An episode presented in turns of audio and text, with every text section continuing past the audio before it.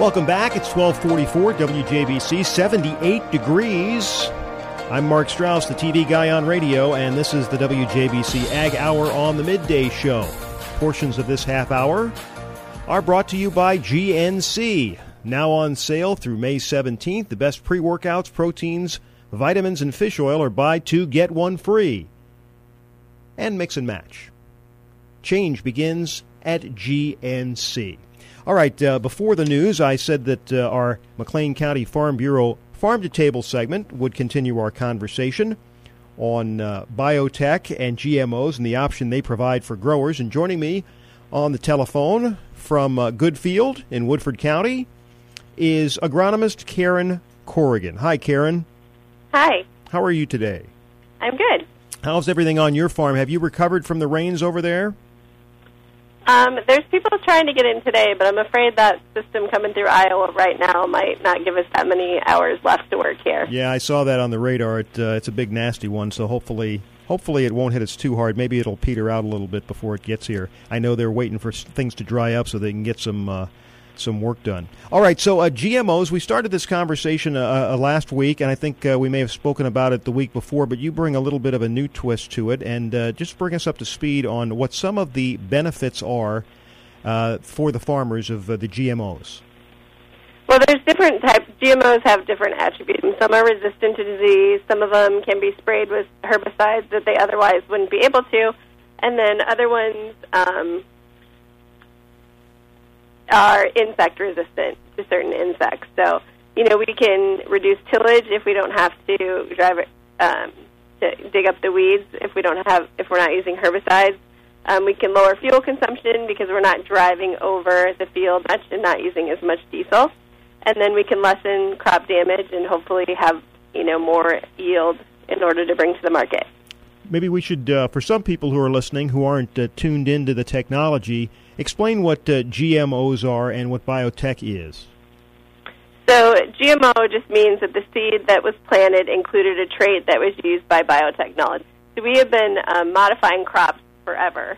Um, in most cases, what we've done is traditional breeding has been cross pollinating um, within a species, different lines, and then also sometimes across species, where this is a quicker method, and actually they either take genes from different plants or organisms and insert them to do something specific, like make a specific protein, or they take the genes that are within the plant. Um, in the case of apples, and they learn to turn them.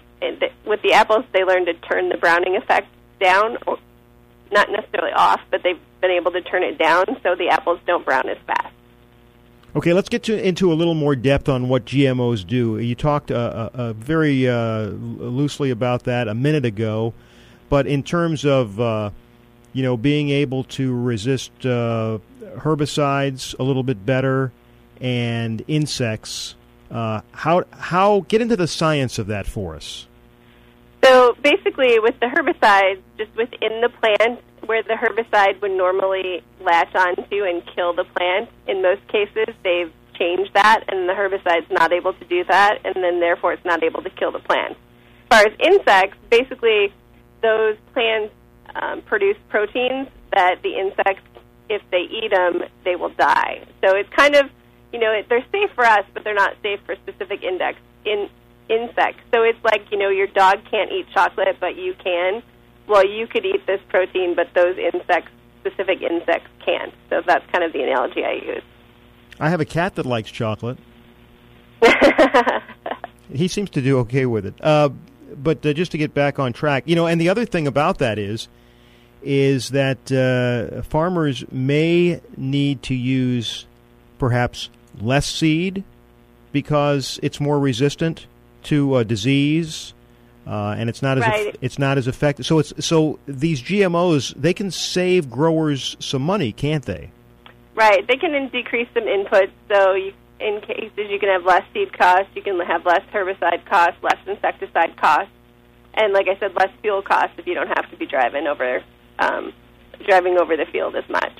There are some huge environmental benefits to GMOs too. Sure. I mean, anytime you're not using the tractor to drive across, if you're saving on diesel and you're saving on the exhaust from there, um, I would say that's the main thing. But yeah, and and I think uh, in relationship to uh, what you've already presented, um, because you don't have to use as much pesticide in some cases, that's another that's another cost cutter. That's another environmental benefit, right? Right, but it's not just all about cost. I mean, some of these, some of the products that we've used in the past are are harmful to both the operator um, or to people in the area. You know, they have um, they're labeled either caution warning and whatnot as far as their toxicity, but this actually allows us to use chemicals that are less toxic and in a lot of cases use less of them in general. Where do you see GMOs going from here? Because the science uh, has accelerated rapidly, and more and more, more, and more growers are using GMOs. Um, right now, they're targeting more of the produce areas. Um, in in general, a lot of what we've had in the past has been corn, soybeans, cotton, alfalfa, things that have been used for livestock feed, and now they're just crossing over into a lot more of the consumer produce. Um, we have the Arctic apples that were just um, approved a few weeks ago. There's also a potato that was approved um, about a month or two ago, and they're working on um, the citrus greening problem in Florida, which is taking out the citrus crop down there. And they're hoping to come up with uh, something that can stop that disease and save the citrus crop. So they're moving more into the produce to, in, in basically to save certain production in certain areas, like and say save the papaya because it was it was being devastated by a disease, and they've saved that, and now they're going to different areas and trying to save production in those areas as well. I don't know if you mentioned this, but uh, do GMOs give uh, plants more tolerance in in, in instances of uh, drought or uh, low moisture? Our um, drought-resistant corn, um, and that's that's the main one as far as drought resistance. Okay.